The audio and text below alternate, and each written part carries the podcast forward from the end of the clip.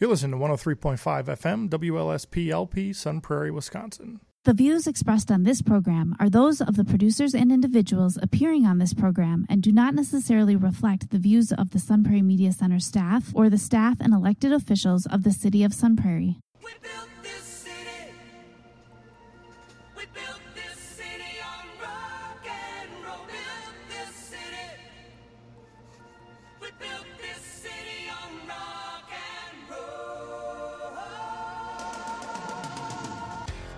Hello, everybody. Welcome to What Are We Building on 103.5 FM, The Sun, Sun Prairie's community radio. Coming to you from the studio here over by the library at the Sun Prairie Media Center. Hopefully, the last time we'll be in the studio. We're actually getting ready to open up a new studio, which is really exciting around here. But uh, I I was almost sideswiped on the way in today uh, on the on the roundabout at Highway C and Main Street there, which is look, we're all trying to do our best with these roundabouts. It's kind of a free for all. Just settled down this guy in a Honda Ridgeline, which come on, if you're going to get a pickup truck, get an American made pickup truck. Honda Ridgeline. Uh, But he, he just, you know, he's he's zinging around and almost, like I said, almost sideswiped me. And then I got to get off where I didn't want to get off. And then he gives me the bird and all this. Anyway, just slow down on the roundabouts, would you? And then this other lady at Walmart who's she had her mask hanging around her ear. She's got her face around the glass. There's a glass partition on the cashier, and she's all up in the cashier's face, you know, with no mask on. And just wear your mask, people. Keep your distance. We don't need any of this. So I'm not even going to spend a whole lot of time on that lady. Although I did tell a manager that hey, you might want to do something about this. Going to try to calm down because there was some good news this week that uh, Sun Prairie was actually named the 40th best place in the country to live. Um, and there's a lot of cities in the in the country, and we were named 40 on the list of, of places to live. And the the cool part about it was, you know, not only that we were named that, but the reasons that they gave were a lot of things we've sort of been talking about this on the show: uh, racial diversity, inclusivity, and uh, affordable housing. You know, we talk a lot about apartments, and so it's nice to, you know, Money Magazine's been doing this for a long time. They're they're kind of experts on this, and they look at numbers and data, and they know what makes a good place to live or a great place to live. And for them to say that Sun Prairie, you know, kind of fits that criteria uh, for for a lot of reasons that I think I, I agree with, quite frankly, uh, it was was exciting to see. And so not only have we built a great community here to have that recognized, but, but we're on the right track. We're continuing to build and, and build in the right way. And so I'm I'm happy to be part of that, and that's exciting. You know, uh, one of the, the things that has come in the news here lately is the the old city hall which if, if you want to go back and listen uh, to my interview with Leanne Doherty, she's actually going to be running the Flavors Wine Bar that's going to be going in there. But they were doing all this restoration, historical restoration, and they actually asked for an exemption to have the the bell tower uh, exceed the height limit. There's a height limit for buildings, and so you've got to get approval. And so you know that that's an ongoing debate in terms of growth and what what new stuff do we build, and then how do we still preserve and you know maintain a lot of the history and unique character of Sun Prairie. And so to have not only uh, preservation but restoration, uh, that that city hall is obviously right near the the explosion and is really a, a focal point and and a symbol of the city. And so to have that bell tower, a nice ta- tall high building that's really going to be, I think, a signature. Uh, building and architecture is really cool. So I applaud the, the developers of that and, and Ms. Doherty, and I hope her business does well. That's exciting. And then, you know, the last thing I, I want to mention is my guest today is uh, Dr. Brianne Pitts. Uh, she works with the school district, and we're going to continue to talk about, uh, you know, some of the racial justice questions and concerns that, that continue to kind of dog uh, America right now, and, uh, and and think about what we can do as, as citizens and, and uh, you know residents of the city of Sun Prairie to, to be a part of that positive conversation. But uh, you know, one of the things I, I hear, I, I try to keep tabs on some of the discussions that I hear around town or on social media, is people who you know continue to complain about how we're growing or what we're building. And if it's one thing if you don't like what's going in for your own reasons, um, but for you to assume that people, you know, I hear a lot of the time that you know, why do we need another grocery store? Why would they build a Meijer store? Why, do, why who was going to shop there? Who can afford these new apartments? Why would anybody want to live there? With, you know, the idea that you know best what is, you know, what we need or what we should build when there are literally people whose full-time job it is to to figure that out. Uh, Meijer's a, a big company. These development companies who build these apartments, they literally it's their job and their entire success of their business is built on their reputation and understanding of exactly what we need. So, you know, the, the people that are complaining don't have any clue. You know, the, the idea that they're going to spend millions of dollars, invest inventory, or, you know, put all that money into building an apartment that nobody wants is just ludicrous and idiotic. So you don't know what you're talking about. And like I said, if you want to complain because you think that, that you don't like the way it looks or the way there's going to be traffic or, you know, there's different reasons you might not like it. But the idea that you think other people won't want something that people, like I said, are paying millions of dollars to, to because they know exactly what we need and exactly what the market wants. Uh, that's why they're doing it. So I just had to say my piece on that because I, I just find those people ridiculous. Um, we're going to take a little break and we will come back and talk to Brianne Pitts. You listen to 103.5 The Sun Community Radio. This is What Are We Building? I'm Andy Shaner. Hey, I just want to give everybody a heads up on the 26th and 27th, this Saturday, Sunday. I apologize if you're hearing this on a replay and you already missed it, but we've got a huge Trivia Palooza event coming up. Uh, 10 hours both days, Saturday and Sunday. Uh, you can register, get online bunch of prizes were given away. I love trivia. I will be hosting from 4 to 6 p.m. on Saturday, but all the different hosts and folks that are involved with the media center will be uh, will be involved with that, and it'll be really cool community event. Kind of christen our new studios, break that thing in, and uh, get uh, kind of celebrate five years, five year birthday, five years of uh, of great community radio. Uh, so check that out. Uh, you can also you can get the app, the Sun Prairie Media Center app on the App Store. Google Play Store, and you can listen online that way, or of course on 103.5, the Sun Community Radio Station on 103.5 FM. Thanks for listening. We'll be right back with my guest, Brianne Pitts. Thank you for joining me. I appreciate it. Uh, I, I should, should, I call you Brianne? Should I call you Dr. Pitts? I, I just with the PhD thing, you always kind call of throw. me Brianne. Okay, sounds good. But uh, I guess we should introduce you. You are Dr. Brianne Pitts. Uh, you have a PhD, and that was part of the re- one of the reasons I wanted to talk to you. But uh, you know, I, I think that gives you, uh, you know, certainly some credibility and says that you've done, you know, certainly put in the the schoolwork, but then actually in time, but also, you know, you've researched some of these things, and uh, I think have some type of social science background and and credibility. I think you can lend to it. So I appreciate you being on.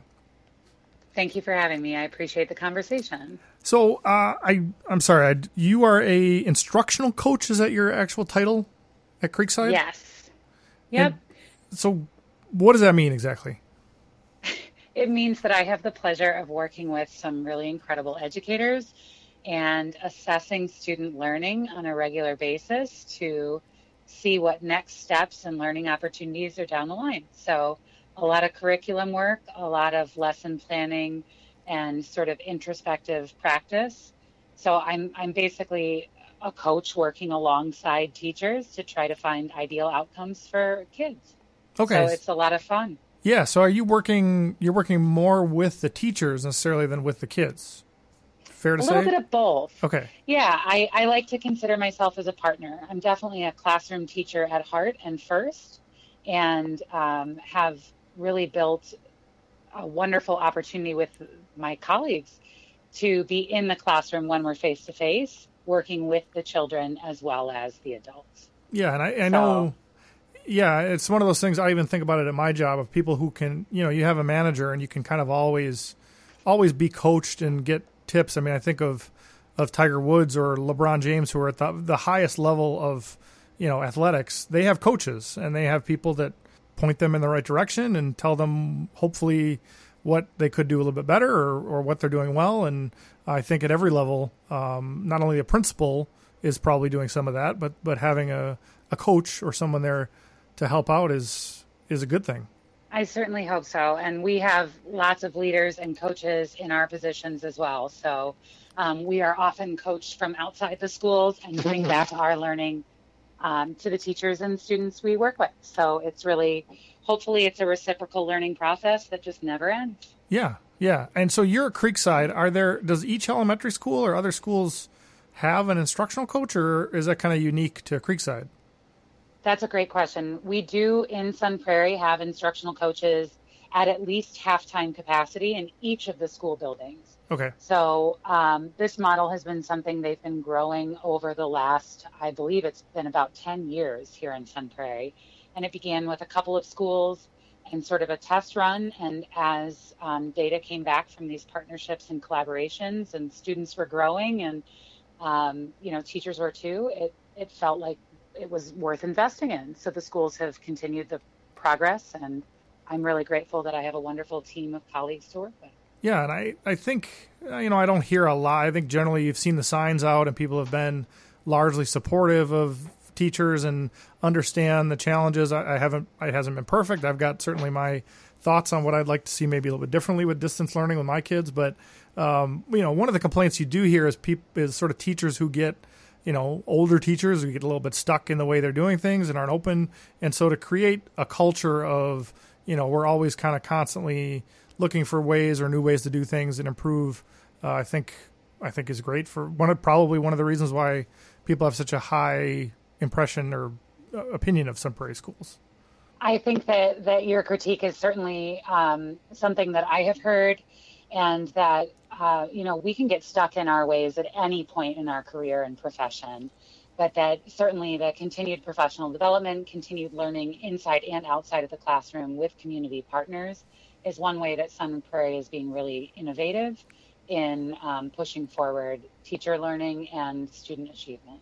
Yeah, and I we we like to think that we have great schools and that they do sort of stand out from Dane County or Wisconsin or the country as a whole. And I don't necessarily know people don't necessarily know why. And so I think being able to highlight some of what you're doing or what you're talking about is is nice to be able to make people aware that there are things that we have to actively do to maintain that level of, of excellence, I guess.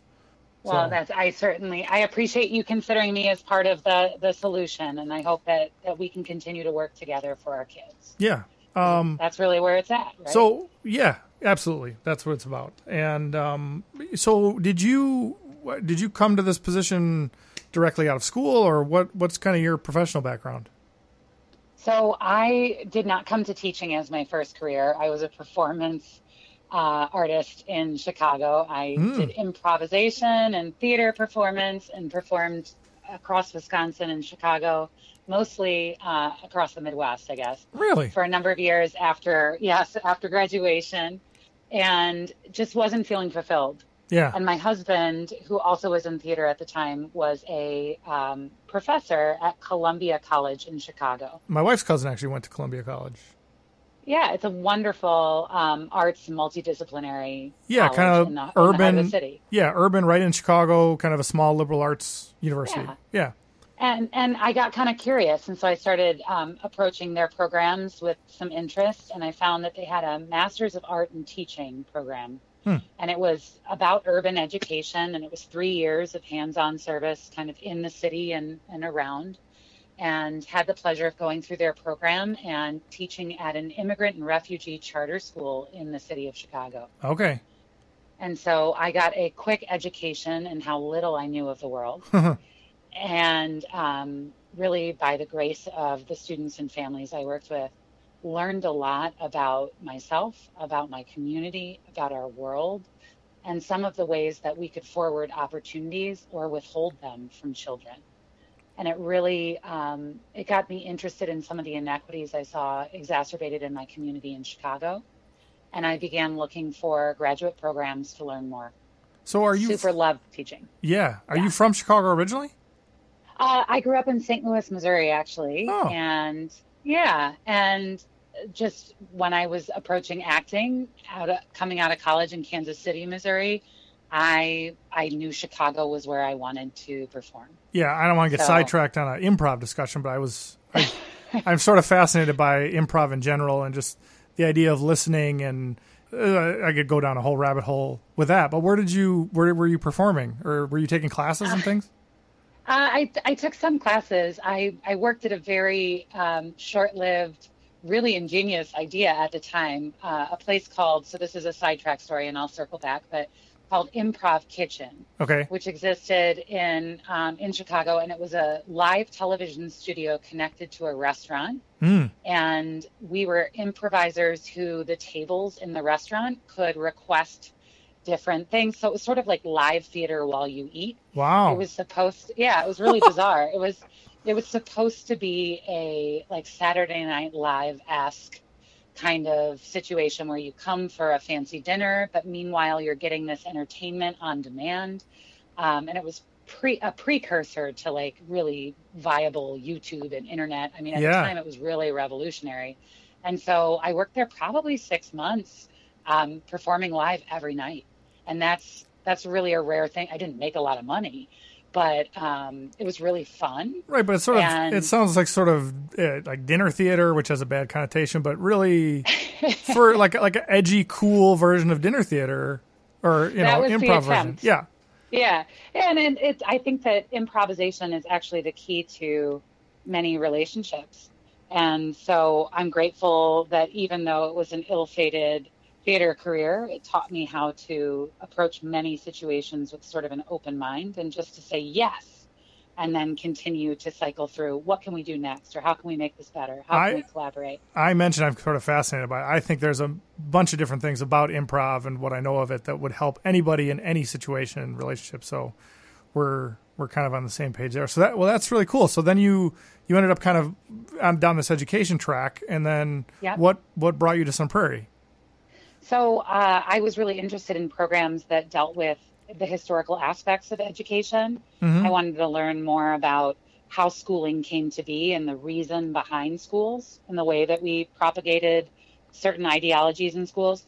And so I looked for um, programs around the country that had an, like almost like an archaeology of education Yeah. program. And University of Wisconsin Madison has a similar program. And I ended up approaching the the chair of that program, and it, it it actually wasn't what I was looking for. And I met the curriculum and instruction chair at UW many years ago, and Beth Graue uh, was kind enough to sit down with me and sort of talk through what it was that I wanted to achieve in education. And I applied to that program and was blessed to study under Carl Grant in the multicultural education wing of curriculum and instruction at UW. So I received my doctorate there this spring. But you you were kind of given the freedom to sort of craft your own path or decide what it was you wanted to focus on. I was, and I went into school, um, Andy, really focusing on. I was fascinated by Carol Dweck and this Okay. idea of mindset, and and what I was curious about in classrooms is I wanted to see if teachers' mindset and the way that we approached our students, um, whether they had an, a fixed or growth mindset, I believe are her terms, and and how our own mindsets impacted student achievement. So that was what I went into the program to study, and then had some really incredible experiences and opportunities learning in a Black intellectual thought class that I took with Dr. Grant, Hmm. and meanwhile was seeing some really challenging things come up in in questions teachers were having about curriculum and instruction and it was black history month and i saw some things at the time that i, I really was like wow i want to know more Sure. and so I, I started to study specifically how I, as a white woman, approach um, quote unquote others' histories or multicultural histories in, in my teaching in schools. hmm Um, and history was my undergrad minor and something that I've maintained a, a sincere focus and appreciation for as I've grown. But I, I really wanted to get at like, what was it that we were supposed to be teaching, quote unquote, versus our interpretations of these historical narratives and how that impacts kids. Yeah, totally. I was so I was a I was a double major, journalism and history. So here Oh, here I am yeah. in front of a microphone um, talking to you. Uh, Makes but sense. um, yeah, so uh, boy, that's there's a lot. That's a that's a rich topic to dig into. But I, I, I just going back to mindset. What can Mm-hmm. you sum up? What did you find in terms of what how teachers' mindset affected uh, their students? Well, certainly we know it has a great impact, and that was not my research study. That didn't end up being the route that I went down.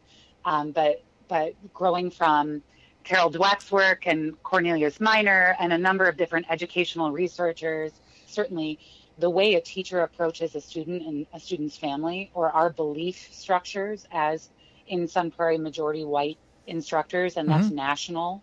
Nationally, it's like 87% or something like that, according to the National Center for Education Statistics. Eighty-seven percent of eighty-seven percent of teachers, so almost nine out of ten are white.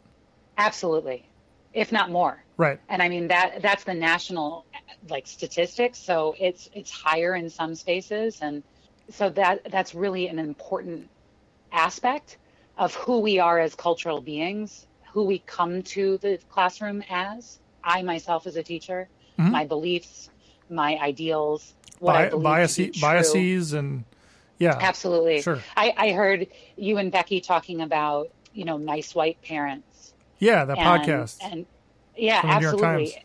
And that podcast, I think, sums up so many of the issues that each of us are trying to do what we believe to be best at that moment yeah, in that space for our children, for our students, for our work.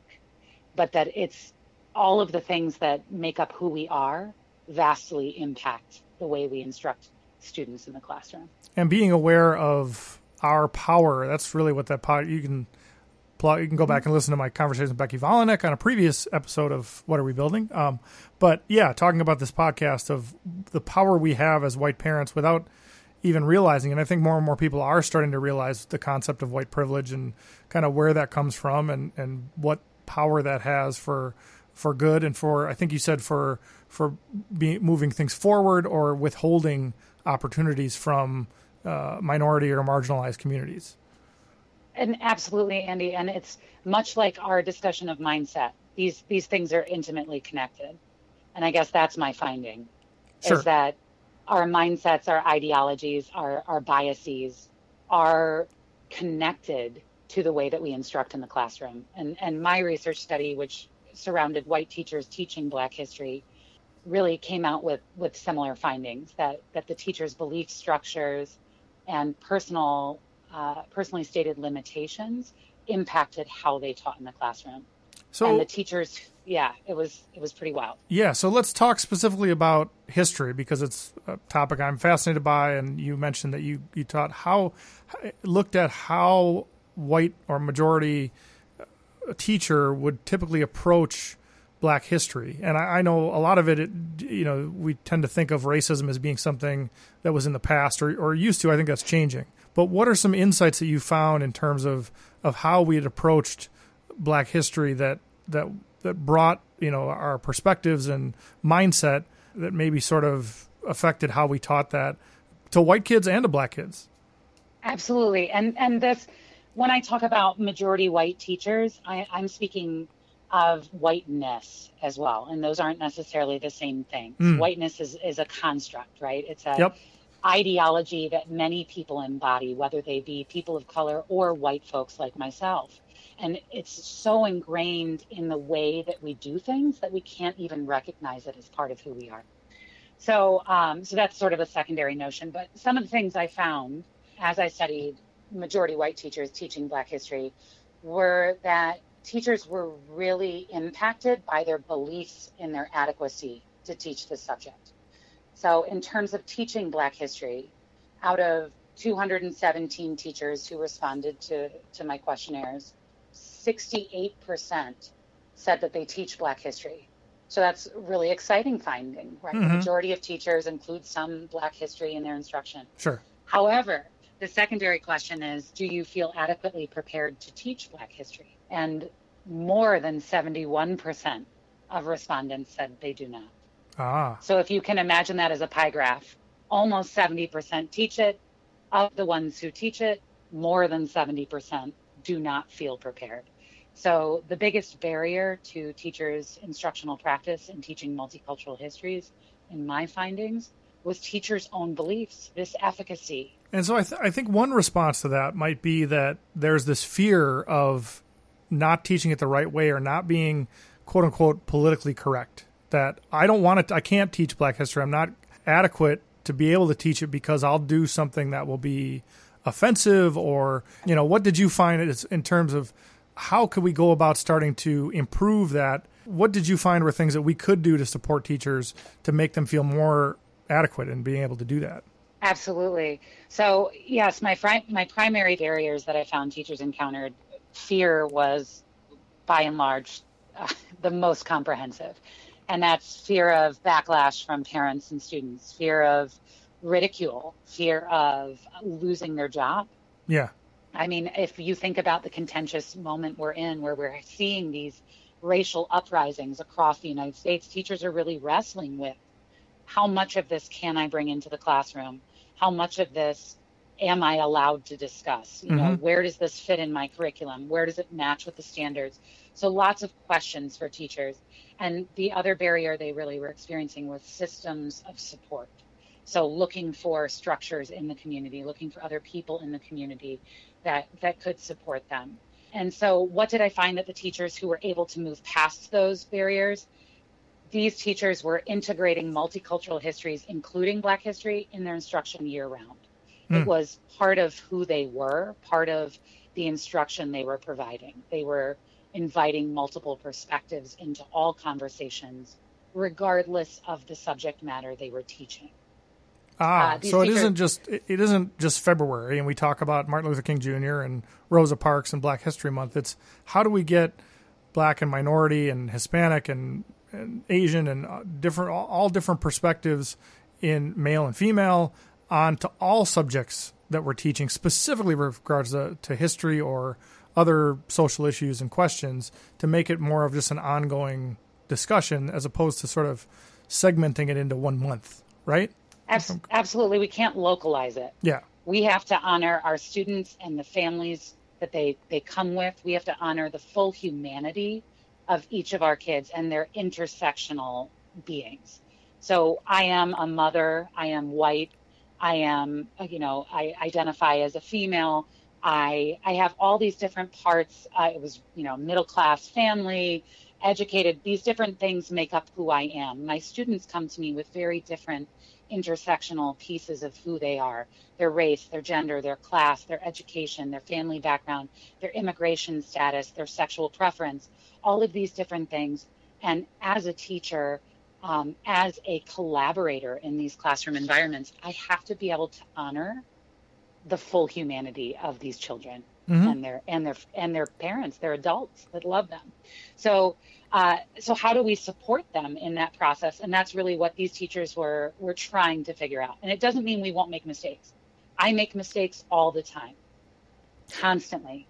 But uh, these teachers also approach this practice with humility and the knowledge that they will fail forward. And that's such a gift. Yeah. there is the if not the best part that, co- that has come out of the last several months and the Black Lives Matter movement is is the idea that we can not fear having these conversations and that we can ask some dumb questions and we can fall on our face. Um, I like that failing forward.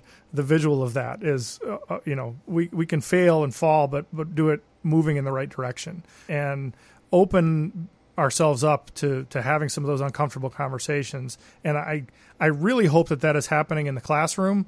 I guess two questions is what as we kind of wrap up here is what can we do as parents? Because we're not we we're trying to reinforce a lot of these messages and we can't be in school with our well i guess we're kind of with our kids. I don't know. Everybody's situation is different right now. But in those off times around the dinner table uh, on the weekends what can we do with our own kids? And then what's one thing we can do to kind of help support teachers better and sort of push them in the direction towards some of these things to feel make them empowered to have more of these conversations Absolutely. I'm going to a- answer your second question first. sure and then and then the what can we do for our own children second so what can we do to support teachers and schools and really the whole system um, i know i was talking about my research which is outside of our district and our peripheral but it, it has applications here. Mhm. and what we see is like i received an article from a friend today that was posted on a local news website about a teacher who who shared a lesson.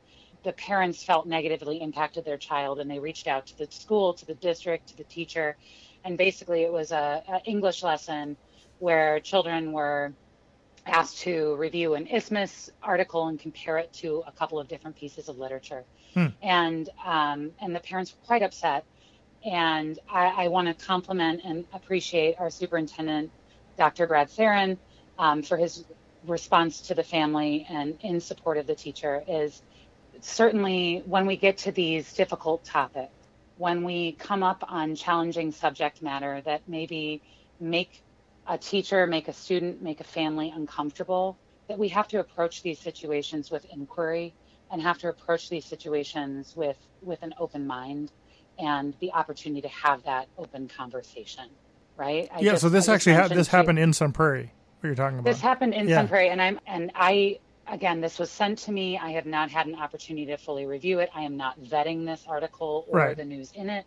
But just to say that the article speaks to some challenges in, in terms of, of families and students and teachers finding a balance hmm of having these difficult conversations and feeling supported. And, and what I'm trying to just inquire around is that we have to be able to honor the discomfort of the child and family, the discomfort and you know opportunity the teacher was teaching towards humanity, trying to pull in these different resources and perspectives that that came from, I believe, an, an article. It, it's about the Black Lives Matter movement Sure. but I can be a person who believes that police are valuable and an important part of our society, and a person who believes Black Lives Matter.